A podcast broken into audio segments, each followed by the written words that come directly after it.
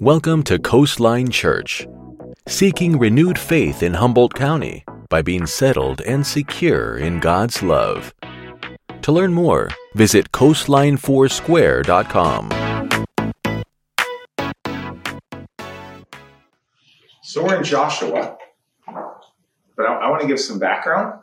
So we're doing Joshua 3 1 to 5 1 today. And uh, it's actually, to me, a, a lot of powerful story in Joshua. I'm going to give you a little background. Sorry, that's smaller than I was hoping would appear. And this, so this is how Israel divided up the land. This is how the land was divided among the tribes. This actually doesn't happen for a dozen chapters later, how it gets divided. But it's important we see this to get context. You can see my red dot. There's Reuben, Gad, and half of the tribe of Manasseh. There's the Jordan River right there. And it's interesting, in Numbers we see Moses thought the people of Israel were all supposed to be on the west side of the Jordan. And what happened is Reuben, Gad, and half the tribe of Manasseh, they were herdsmen. They, need, they wanted wide open spaces. And when they were on the east side of the Jordan, before they even crossed the Jordan as a whole people, thank you, that does help. Um, they looked about and said, No, this is our dream land. This is a great land for herdsmen. East side of Jordan is the land we want to be in. And they told Moses this, and Moses was really concerned. And I think it's also it's interesting how God uses lots of things to reveal his will. And their heart's desire for the east side of the Jordan is how it became, uh, it gave a, a, broader sense or a better understanding that God's revelation was the promised land included both sides of the river. Moses' real concern was there were a lot of fighting men in Gad and Reuben and half the tribe of Manasseh. So Moses made this deal because God was actually in it. God actually ended up prospering these, these two and a half tribes.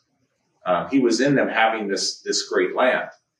But he had to make the deal of, okay, but you can't leave your, your brothers out to dry, the other tribes. So if you're going to settle there, that's fine, but you have to cross, your fighting men have to cross the river with us to help the other tribes get their land first before you can fully enjoy yours.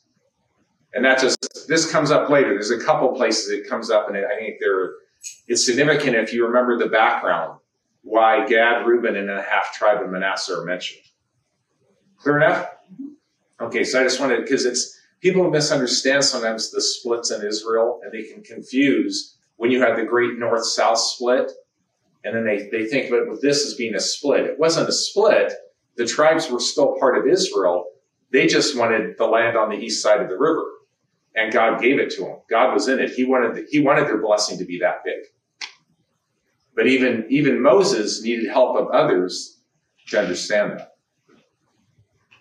Okay, I think I just turned this off. Context here is also big to me. Uh, this will not seem directly related, and that's okay. This, this is a good summation. This is actually from First John, the very first part of the first epistle of First John gives us a good summation of, of why we have the message of the, of the Bible, why we have the message of the gospel. And he says, We're reporting to you what we have seen and heard. So this is John saying, I'm telling you what I've actually seen and heard myself.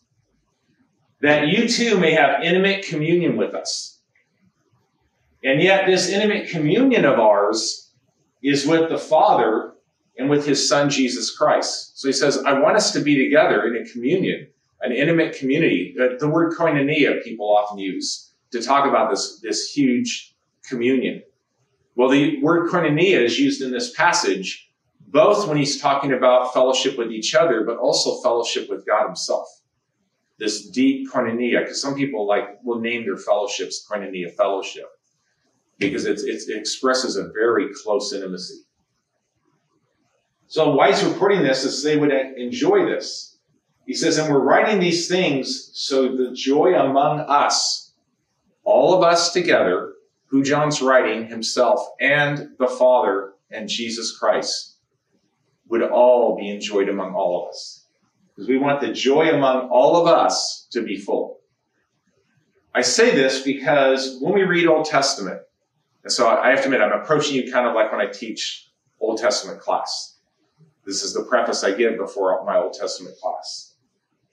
Joy is the awareness of God loving to be with us, that He enjoys speaking with us. He actually likes being with us. Um, in my catechism class, I'm, I'm bringing this up because um, we were at a memorial yesterday. It included a liturgical service. Uh, the, the church I was raised in, we were doing a mass uh, not the, the physical church, but the denomination I was raised in. And afterwards, I was talking to another brother in the Lord at the reception, and we were talking both saying how when we were raised in as ritual, we didn't really get the meaning of it. Now that we know Jesus, we realize, oh, the prayers, the, the corporate prayer, the things you're actually praying, they're beautiful. But they're meaningful to us now that we know Jesus when we were kids not knowing Jesus, it just seemed like the ritual was the thing, that the, the whole goal was we're earning brownie points by praying. Now we look at it totally different and see the beauty in it. Sorry. Until I understood God's joy, that He is really happy to be with me, the stuff I was taught in catechism class, this is one of the big teachings of catechism class. I don't know if any of you all, all went to a catechism there's like three main denominations that do them, and they're very similar. It's who made us? God made us. Who is God? The supreme being who made all things. Goes on. Why did God make us? God made us to enjoy being together with Him forever. That's why we were created. And that's good doctrine. But as a kid, that didn't sound so great because my image of God, and even somewhat the image that some of the schools I was in portrayed, was this all powerful being who's holy, and me who is just scum that could get stepped on by that all power being anytime I crossed the line. So the idea of eternity with a God that I'd have to walk on eggshells that like, oh yeah, I get to spend, enjoy eternity with a being who could squash me at any second. And it's like, that, that makes me nervous. I mean, it's more like, well, what if I do good for a million years and then I cross that line and he steps on me and now I'm out forever? It's like, that didn't sound like fun because I didn't understand God enjoys being with us. Okay, I say all this because we understand the Old Testament in the light of Jesus, as was necessary for Paul himself and all the other experts of the law. Because Paul even writes and says, I was, I was under Gamaliel, like I, I was in on this stuff. And then I have this crazy encounter with Jesus. I actually have more than one of them. I have these encounters with Jesus, and I had to go back and relook at everything. So, my context of this is for the Old Testament to make sense, you have to have the message of Jesus shed light on it. You get that? Because otherwise, it just doesn't make sense at all.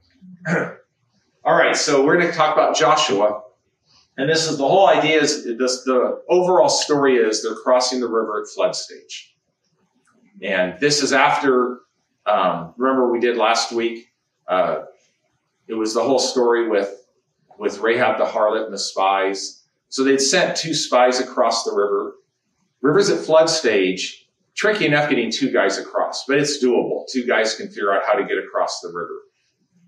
And then they bring back the good report. And after they bring back the good report, the people get up and they move next to the river and camp there for three days. Because it's one thing to be excited. When they bring the report about how, how Rahab explained to them, the people are fearful of you. Oh, this is awesome. God has already struck fear in their hearts. We've got this. So we move right next to the river. And they camp there for three days. It's one thing to say you're excited about what God's moving. It's a whole nother thing to say, we're going to get over half a million people across this river at flood stage with our little ones, our flocks, all our gear. That, that's, that's a whole nother game. and the, the points I want to point out to me, at least what I see in this is there's a place where God leads, purposely leads us to places unfamiliar to us, maybe even a little daunting. And he does it to establish honor for himself. And in the case of this story, he not only establishes honor for himself, but also for Joshua and Israel itself. And he has them set up memorial stones, which we'll look at. And I see that it's really important that we recount memories of when God does some extraordinary things. Because he repeats this what exa- I mean, he's very explicit of what he wants them to do and why he wants them to do it. And then we do talk about Reuben and Gad and that half tribe of Manasseh. Okay? All excited? Oh yeah, you're so excited you almost want to stand up. Okay.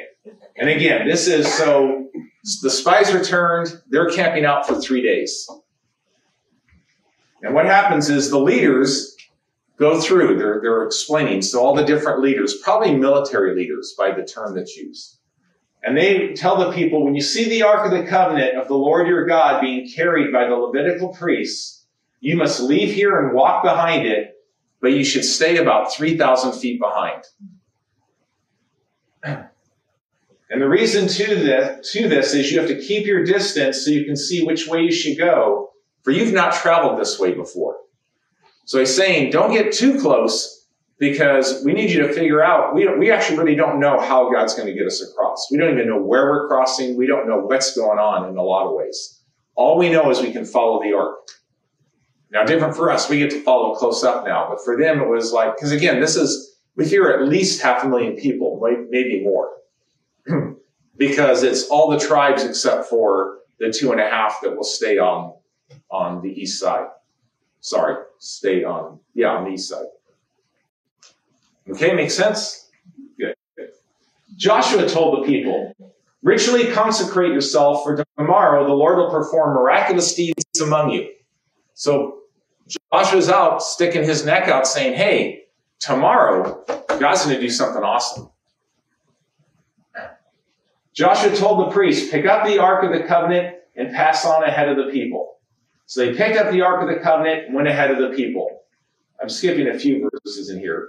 Joshua told Pete, sorry, the Lord told Joshua. So this was after three days. The night before, so before the day they crossed, the Lord speaks to him. This very day I will begin to honor you before all Israel so that they will know that I am with you just as I was with Moses. Because remember, they got to be around Moses, who was crazy awesome. Joshua was trained by him, but there's still a thing of, yeah, we have, the great leader's gone. What have you got? So instruct the priest carrying the Ark of the Covenant. In other words, he wants Joshua, use your voice. You're the one that's going to give commands. And we see that repeatedly. Then Joshua told them. Then Joshua said. Then jo- so God did not just directly talk to the priests because he wants to elevate Joshua in their sight. Sorry, God didn't talk directly to priests. Okay.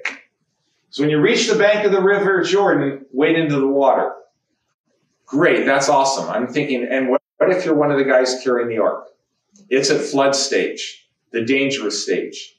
It's like, yeah, that's all great that we're all pumped up. But now you're just telling me when I get to that really dangerous river while I'm carrying this thing and it's awkward, just go right on into the current.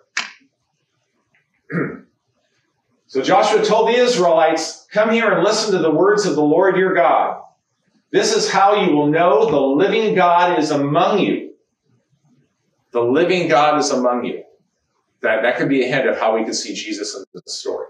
and he will truly drive out before you the Canaanites, the Hittites, the Hivites, the Pres- Perizzites, Girgasites, Amorites, and Jebusites. So there's a lot of lot of tribes. There's a lot of people to fight. You know, I showed you that great map of all, all the places the tribes get to be the land doesn't get allotted for 12 chapters later because there's a whole lot of driving people out. And even after the land's allotted, they don't have it yet. Joshua just, they just instruct them on here's who gets to live where. You still got to go drive them out. It takes, it takes a long time to get rid of all these people. Look, the Ark of the Covenant of the Lord of the whole earth. It's interesting that they uses this term for Jehovah, the, the Lord. It's the Lord of the whole earth is ready to enter the Jordan ahead of you. Now select for yourselves 12 men from the tribes of Israel, one per tribe. When the feet of the priests carrying the ark of the Lord of the whole earth, it's not just the Lord of Israel, it's the Lord of the whole earth, touch the water of the Jordan, the water coming downstream towards you will stop flowing and pile up. So he's saying basically, I'm going to make a dam that's invisible to you. The only thing you're going to get to see is the water pile up. So he's saying when you when you get there, it's gonna be better than the grand, you know, greater than the great dams humans built. You touch that water and the water will stop flowing. it'll start piling up on one side, upriver of you. So when the people left their tents to cross the Jordan, the priests carrying the Ark of the Covenant went ahead of them. Common theme always that God goes before us. Because the Ark of God wasn't exactly the presence of God because he's everywhere. Like he isn't in things made by men. But to Israel, he represented his presence. The Ark constantly represented the presence of God. When those carrying the ark reach the Jordan and the feet of the priests carrying the ark touches the surface of the water, the Jordan is at flood stage all during harvest time. So the author put that there to remind you it's flooded. The water coming downstream toward them stopped flowing. It piled up far upstream to Adam, the city of Zarethan, or near Zarethan. There is no water at all flowing to the sea of the Rift Valley, the Salt Sea. We also, nowadays, we call it the Dead Sea. Um, I, I, did. I forgot to point out in the map, but they're crossing the Jordan just above the Dead Sea down near Jericho. So it's way downriver from the, the Sea of Galilee. The headwaters of the Jordan are up in the rain country, in the mountainous country. It flows into the Sea of Galilee where Jesus grew up near. Then from the Sea of Galilee, from the south, it exits into the Jordan. I've gotten to Vito. It exits in the Jordan River flows all the way down to the Dead Sea, which is way below sea level. And it's the Dead Sea because the water can't go anywhere. It's a low point and it's just super salty. the only reason he mentions Adam and that, because there's different debate on exactly where this city was. The whole point was they fear it's at least 17, maybe 17 to 30 miles upriver. So he's just saying is the river is flowing so quick when God stops the river, the waters pile up like a dam and they pile up all the way at least 17 miles upstream, maybe as far as 30. So for at least 17 miles, it turns into like a lake. It's, it's piling up. That's, that's the whole point of that.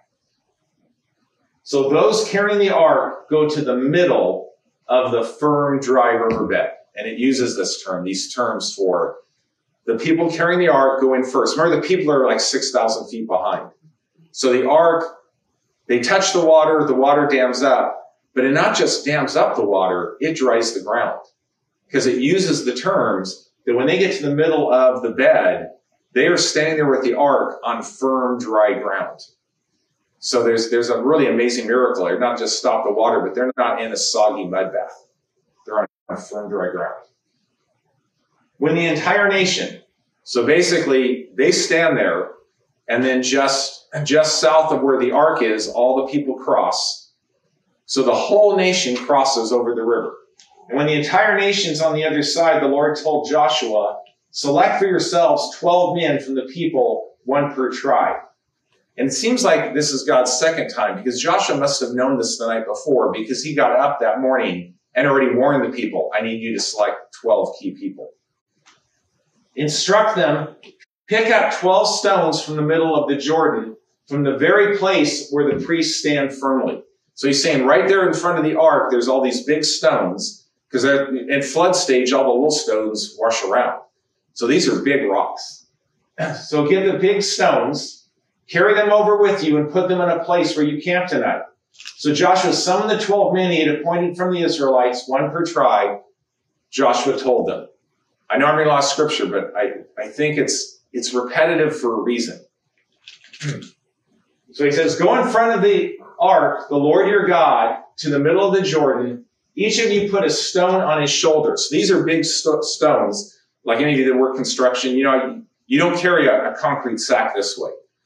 The way you carry one or two concrete sacks, because they're 90 pounds each, is you put both sacks up here on your shoulder. Because that's, that's heavy. It's 180 pounds. These are big rock. They're not carrying little stones. These are big things they're having to carry up here. Okay, the stones will be a reminder to you. When your children ask someday, why are these stones important to you? Tell them how the water of the Jordan stopped flowing before the ark of the covenant of the Lord. When it crossed the Jordan, the water of the Jordan stopped flowing. These stones will be a lasting memorial for the Israelites. So we have big stones to make memorial. And just incidentally, I'm not reading it, but Joshua not only did that, God, we don't see where God told him to do this, so he may have just decided. He also had them drag 12 big stones and pile them up right next to where the priests were standing with the ark. And at the time they were writing it, at the time the author was writing down the book of Joshua, he said, these stones are still there for this day. So he also made a memorial in the river. Probably was a memorial they only saw at low time.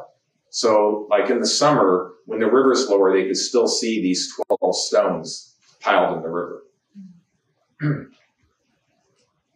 now the priests carrying the ark were standing in the middle of the Jordan until everything the Lord had commanded Joshua to tell the people was accomplished. In accordance with all that Moses had commanded Joshua. The people went across quickly. I think I would go around quickly too. The people crossed quickly. And when all the people finished crossing, the ark of the Lord and the priests crossed as the people looked on. So they're all on the dry ground. Now it's just the ark and they watch them come across. The Reubenites and the Gadites, so he throws this clause in because it's important. The Reubenites, the Gadites, and the half tribe of Manasseh crossed over armed for battle ahead of all the Israelites. So after the ark was in the river, it's the soldiers from Reuben and Gad and half the tribe of Manasseh. They entered first and they went first because that was the deal. Just as Moses instructed them. About 4,000 battle ready troops marched past the Lord to fight on the Rift Valley of the plains of Jericho. That 40,000 refers to just the, the soldiers from those two and a half tribes. Because actually, they had way more fighting men than that as a whole nation. In fact, even these tribes had more than that. But it makes sense. They let them leave some of their fighting men back because as they're over on the west taking land, they need someone to protect the east side. So this isn't all of the Reubenites and Gadites and, and the half tribe of Manasseh, but this is a huge chunk probably their best men of valor because it even uses the word like they were the leading men. that day, the Lord brought honor to Joshua before all Israel. They respected him just as they had respected Moses. Because remember, get the picture. Joshua, before God does this, Joshua gets to go to the people and say, Hey, today's going to be a great miracle. Here's what's going to happen. You're going to touch that water, or either the ark the guys carrying are going to touch the water, and you're going to see this all happen. So before it happens, he prophesies to them, this is what you're going to get to see today. And then they got to see it. And then after that's done, they got to be on the other side of the river saying, wow, look what just happened. And Joshua predicted it. And it happened at his command. So he elevated Joshua for a reason, because he needed the people to stay in line with him. The Lord told Joshua, Instruct the priests carrying the ark of the covenant of laws to come up from the Jordan. So Joshua instructed the priests come up from the Jordan.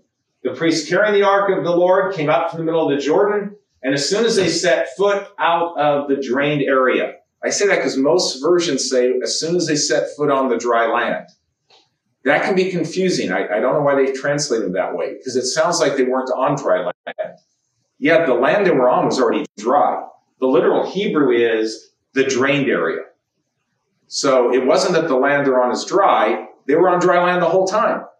But as soon as they stepped foot out of the drained area that God made drained, as soon as they did that, and I just lost myself, the water of the Jordan flowed again and returned to flood stage. So as soon as they got out of the way, that this miraculous dam stops being a dam and it all floods again. Pretty powerful. Now Joshua set up in Gilgal the 12 stones they had taken from the Jordan. He told the Israelites, when your children someday ask their fathers, what do these stones represent? Explain to your children. Israel crossed the Jordan River on dry ground, for the Lord your God dried up the water of the Jordan before you while you crossed over. It was just like when the Lord your God dried up the Red Sea. Who did God use to dry up the Red Sea? Moses. Because again, he's trying to make Joshua, Joshua, I want them to respect you like Moses. So Joshua's saying, just like it worked for Moses, it worked for me. Right, before us while we crossed it. He has done this so all the nations of the earth might recognize the Lord's power and you might always obey the Lord. really important to set up a memorial. Really important why is you tell future generations. You have to have your memory on what God has done before you. Okay? I'm going to fast forward. This stuff comes way later, but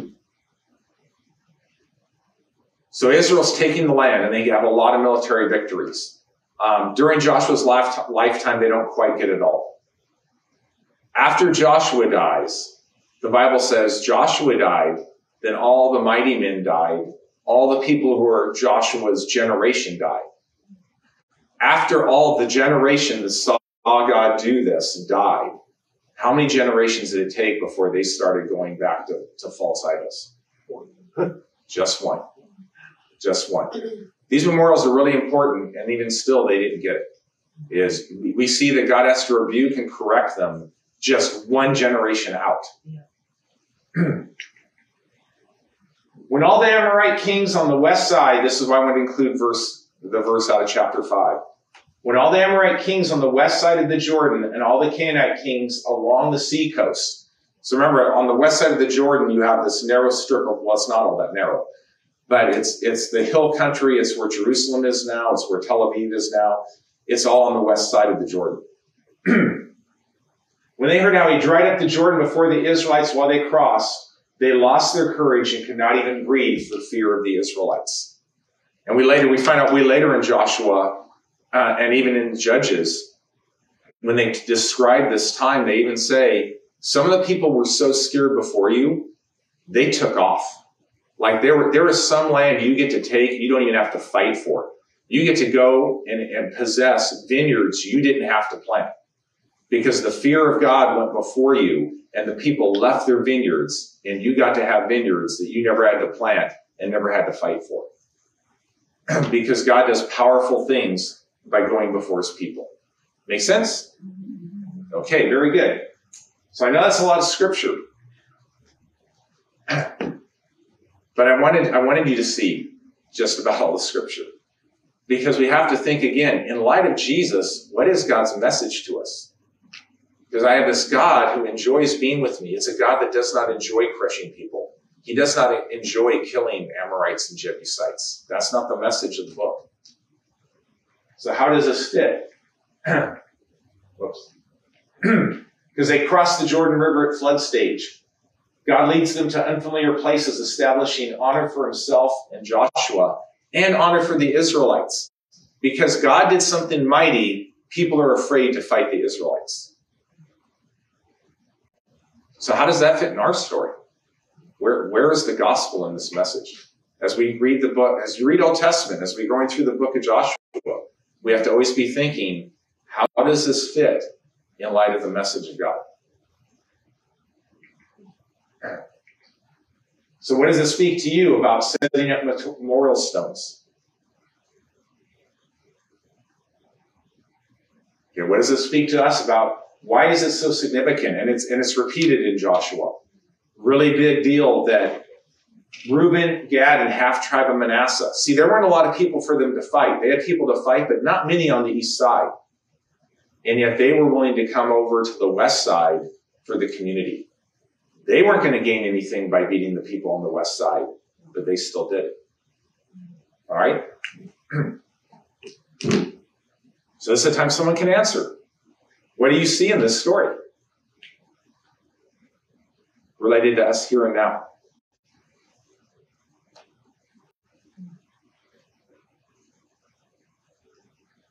Well, I love the part about the memorial stones. I actually knew a lady who, when she had some momentous breakthrough or something, she would actually stop her car and build a little altar or a rock memorial so that she would remember. And, and, and this is what it says to me is remember. Yeah. You know, and, you know, when we have communion, we do this in remembrance. So we remember that that is a, a time, a memorial, you know, to the Lord but yeah, we need to remember all those wonderful things that God has done for us and not forget his mighty acts and signs and miracles and healings and all that that he does for us because he loves us. Yeah, that's powerful. And I like that you brought up uh, communion because Jesus literally says, "Do this in remembrance of me." Is that that's that's our memorial yes, or one of our memorials? Yeah. Anyone else? Yeah. It says to me that God will go before me mm-hmm. and that I should trust him um, because he will keep his word and it will establish honor for him and then as a representative of him for me. Good. Which in this world, you know, honor can be seen, you know, kind of as not such a good thing, but this is honoring God and being that representative of what he's doing. Yeah. You know, not to me carnally, Carla, but as a daughter of Christ. Yeah, it's powerful. It's not honor for us to be prideful, but the honor is, but I am God's. it's all, it's like I'm bragging like, oh, I'm all hot stuff. But there's there's credibility. I mean, I can find it the world. there are people who would approach and were open to me talking to them about my faith because they saw favor. I mean, the bottom line is they just saw, no, I, I don't know why this is working for you and Carla. so so favor paved the way for a conversation. Anyone else?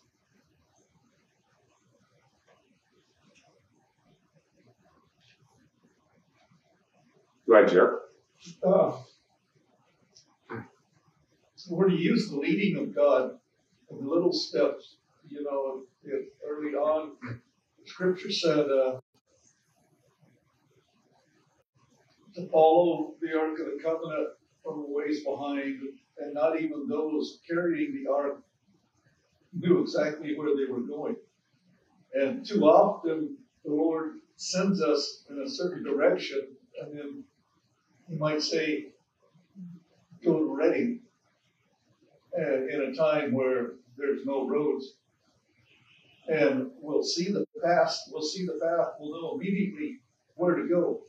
And we, in our human nature, will say, okay, I got it here now, Lord, take off. When that's not what he said, and that's not what he did here.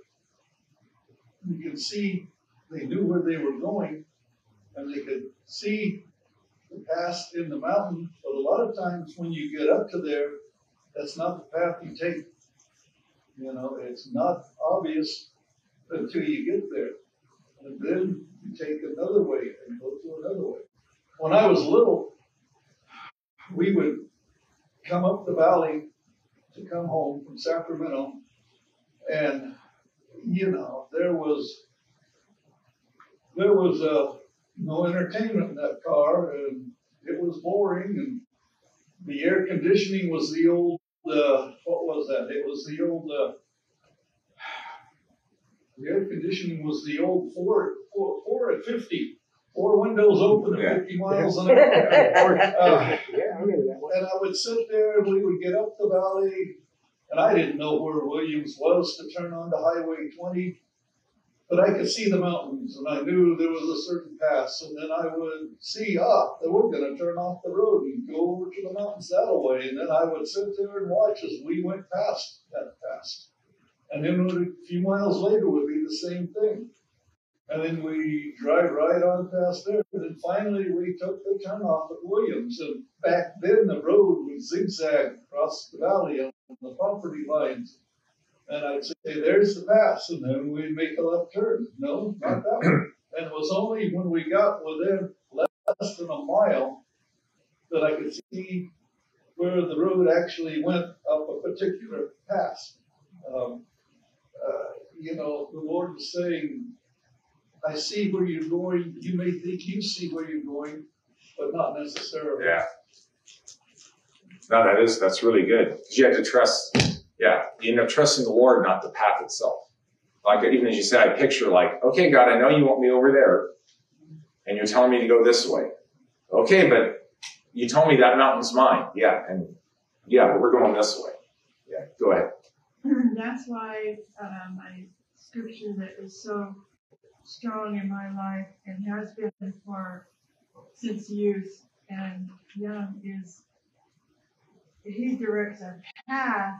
And if you look back at some of your uh, life, you don't know how you got there. You don't know how you got there. Yeah, And he promises, he promises that if we will trust him, that he will direct our path. And that that's really strong. That's really neat to be able to know that he does that. Yeah, that's good. And you mentioned looking back, mm-hmm.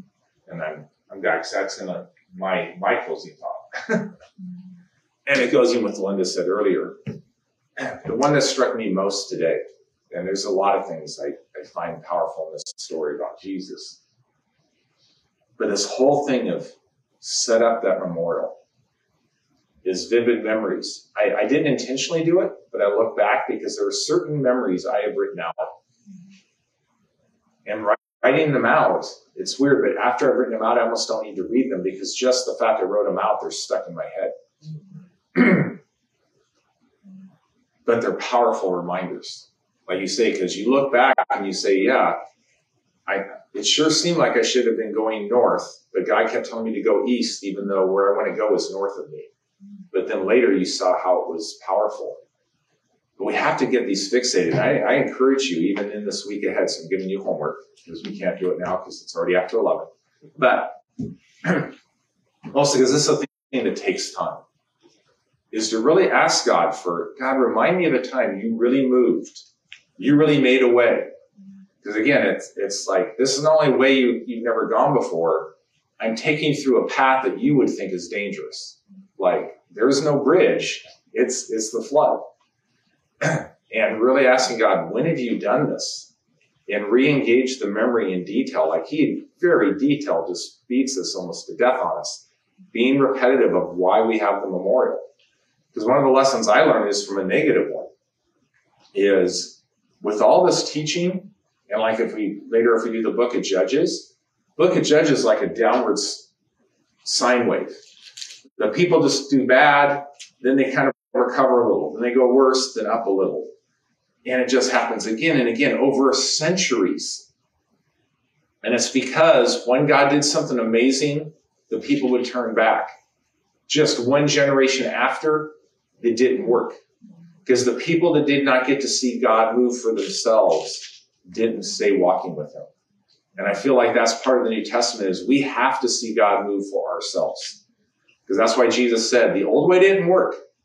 I mean, I had a covenant, you know, it doesn't come till Joshua, granted, but, you know, the old covenant didn't work because I had my part and you had your part.